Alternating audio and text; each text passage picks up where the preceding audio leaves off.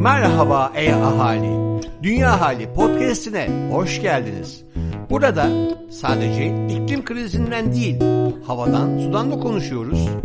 Yuvamız, dünyamızdan bahsediyoruz. O zaman e hadi başlıyoruz. Merhaba dünya hali. Ben Deniz Yüksel Konukoğlu. Anadolu'nun nesli tükenmekte olan atılık tohumlarından orman ekosistemine örnek tasarladığımız seramızda buğday çim suyu üretiyoruz. Bugün dünya ahalinin iklim dostlarına selam başlıklı 86. ve kuşları okumak başlıklı 87. sayı seçkisiyle birlikteyiz. İçerikleri daha detaylı okumak ve abone olmak için dergimizi ziyaret edebilir, açıklama metninden tüm sosyal medya hesaplarımızı takip ederek hazırladığımız seçkilere ulaşabilirsiniz. Desteğiniz tüm gezegen için çok değerli. İlk olarak sevgili Çağla'nın bizler için derlediği haberlerle başlıyoruz. İlk haberimiz Dünya Doğayı Koruma Vakfı ve Londra Zooloji Derneği'nin hazırladığı Yaşayan Gezegen raporu ile ilgili. Raporda öne çıkan başlıklar ise şu şekilde. Birbiriyle iç içe olan iklim ve biyoçeşitlilik krizleriyle karşı karşıyayız. Fikir seviyesinden uygulama seviyesine geçmek için ezber bozan değişimlere ihtiyacımız var. Üretim ve tüketim biçimlerimizde, kullandığımız teknolojilerde, ekonomik ve finansal sistemlerimizde köklü değişikliklerin yapılması gerekli. Değişim için ise küresel olarak hem adil hem de kapsayıcı bir plana ihtiyacımız var. Bu planın hayata geçirilmesinde herkes rol alabilir. Gördüğünüz gibi başlıkların her biri çok önemli ve hemen aksiyona geçilmeyi bekliyor. İkinci haber ise artan enerji maliyetleri ile ilgili. Öyle ki enflasyon birçok ülkede bütçeleri zorlamaya devam ediyor. Bir yandan da Ukrayna'daki savaşa bağlı olarak petrol ve gaz tedariği azalıyor. Birçok yerde enerji tasarrufu girişimleri başladı. Bu tasarrufların ne kadar etkili olacağı ve ne kadar süreceği ise merak konusu. Özellikle gaz ve elektrik kullanımında tasarruf edilmeye çalışılıyor. Almanya'da yapılan bir araştırma doğal gaz tüketiminde Mart ve Nisan aylarında %6'lık bir düşüş olduğunu gösteriyor. Ayrıca 2022'nin Ekim'in ilk haftasında tüketim 2021'dekine kıyasla üçte bir oranında azaldı. Öte yandan 1970'lerdeki petrol krizi gibi geçmişteki enerji fiyatı şokları tüketicilerin daha çok anlık çözümlere odaklanma eğiliminde olduklarını gösteriyor. Hangi önlemlerin insanları enerji tasarrufu yapmaya itebileceği konusu ise ilgiyle araştırılan konular arasında. Ancak insanların konforu seviyor olması aşılması gereken büyük bir engel. Dünya Meteoroloji Örgütü tarafından yeni yayımlanan iklim hizmetlerinin durumu 2022 raporuna bakacak olursak, rapor tüm dünyadaki toplumları, sektörleri, işletmeleri ve tüm ekonomiyi yakından etkileyen enerji konusunda odaklanıyor. 2050 yılına kadar net sıfıra ulaşmak, tüm dünya genelinde düşük salınımlı elektrik üretimine ve artan enerji verimliliğine geçmek ve bu bağlamda küresel enerji sistemimizde tam bir dönüşüm yapmak anlamına geliyor. Bunun yanında temiz enerjiye geçiş, hava, su ve iklim hizmetlerine akıllı yatırımlar yapılması gerektiriyor. Öne çıkan başlıklar ise şöyle. İklim değişikliği dünyada enerji güvenliğini riske atıyor. Yenilebilir enerji sürdürülebilir bir geleceğe katkıda bulunacak. Hava, su ve iklim hizmetleri enerji güvenliği ve net sıfır ulaşmak açısından önemli. 2050 yılına kadar yenilebilir enerji yatırımlarının 3'e katlanması gerekiyor. Afrika'nın yenilebilir enerji ihtiyacındaki açığı kapatması büyük bir fırsat içeriyor. Enerji politikaları ve taahhütlerinin değişen iklimde enerji güvenliğine daha iyi hazırlanması ve net sıfıra geçişi desteklenmesi gerekiyor. Bu bölümün haberlerinin sonuna geldik. Sırada iklim mültecileri başlığı ile Profesör Doktor Levent Kurnaz'ın kaleme aldığı yazısı var. Konuyla ilgili dikkat çektiği noktaları sizin için seçtik. Yazının tamamı iklim dostlarına selam olsun başlıklı 86. sayımızda bulunuyor. Profesör Doktor Levent Kurnaz aslına bakarsanız hepimiz göçmeniz diyor ve şöyle devam ediyor.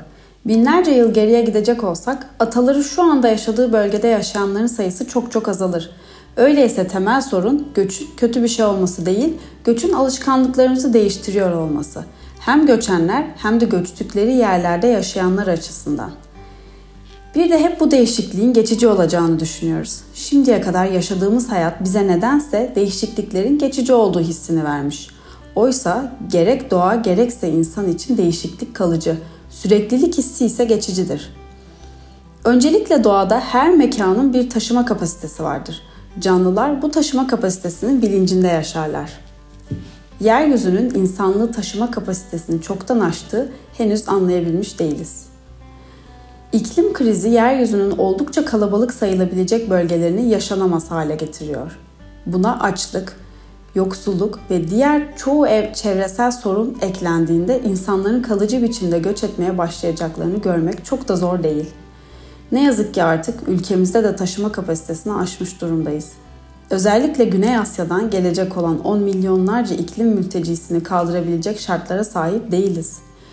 Buranın da taşıma kapasitesi belli. Bu iki nokta çarpıştığında sakin ve herkese uygun gelecek bir çözüm bulmak hiç de kolay değil. Şu anda herkes kendi derdinde olduğu için öyle sorunlar ortaya çıktığında düşünürüz tarzında yaşıyoruz. Avrupa Birliği gittikçe bize benzemeye başladı ve proaktif değil reaktif yaşıyor. Oysa mülteci sorunu şimdiden düşünmemiz ve hazırlanmamız gereken bir konu. Profesör Doktor Kurnaz yazısını önlem alınacak zaman geldi ve geçti. Artık sonuçlara çözüm bulmak zamanı diyerek bitiriyor. Yeşil Köşe'de ise sevgili Merve Selamet, Kurmaca Dünyada iklim Krizi başlıklı yazısında iyi ve kötünün mücadelesini anlatan Ragnarok, iklim değişikliğinin çocuklar üzerindeki psikolojik etkilerini araştıran Big Little Lies, kuşak farkından gelen kontrast bakış açılarıyla iklim krizini irdeleyen Hex dizilerini ele alıyor. İklim krizini bu diziler üzerinden tartışıyor. Ekoanksiyete yaşayan çocuklar ve gençler İklim inkarcısı yetişkinler ve dünyanın kaynaklarını sömürmekten zevk alanlar gerçek dünyada da aramızda. Ama gerçek dünyada aramızda olan başkaları da var. İklim kriziyle mücadele etmek için bilgisini paylaşan, iklim adaletsizliğinin önüne geçmek için olanaklar oluşturan ve iklim kriziyle mücadele etmek için iklim dostu yaşama geçen dünyaya ve kaynaklarına saygılı bireyler diyerek bitiriyor. Kurmaca Dünyada iklim krizi seçkisi Merve'nin keyifli yazılarıyla devam ediyor olacak. Olarak arkadaşım Dünya ile Sima Özkan, Kuşları Okumak, Kuşlara Kol Kanat Germektir başlıklı yazısında Doğu Karadeniz dağlarında kuşların peşindeki doğal yaşam uzmanı, yazar, fotoğrafçı, kuş gözlem rehberi, kuş dedektifi Emin Yoğurtçuoğlu ile bir Türkçeleştirdiği yeni çıkan Çocuklar için Kuş Ansiklopedisi kitabı ve kuşlara dair bir röportajı var. Bugüne dek gezdiği 6 kıtada 63 ülkede 3200 kuş türünü gözlemlemiş, kuşların peşine 20 yıldır dağları, okyanusları, çölleri, ormanları, kıtaları aşan Yoğurtçuoğlu, Instagram'daki Bird Detective hesabıyla tüm kuş severleri merakla bilgilendirmeye devam ederken verdiği samimi cevaplarla da bizi yer küreye ve üzerindeki tüm kanatlı arkadaşlarımıza karşı saygı duruşuna davet ediyor. Bu keyifli röportajın sonrasında 7'den 70'e tüm dünya ahalisi için kuşlara dair zengin bir kitap listesi sizleri bekliyor. Emin Yoğurtçuoğlu ile olan keyifli röportajı ve kitap önerilerimizi okumanız için sizi dünya haline davet ediyoruz. Seçkimizin sonuna geldik. İklim dostu yaşama ilgin ve desteğin tüm dünya ahali için çok değerli. Bir sonraki podcast'e kadar sağlıkla, sevgiyle kalın.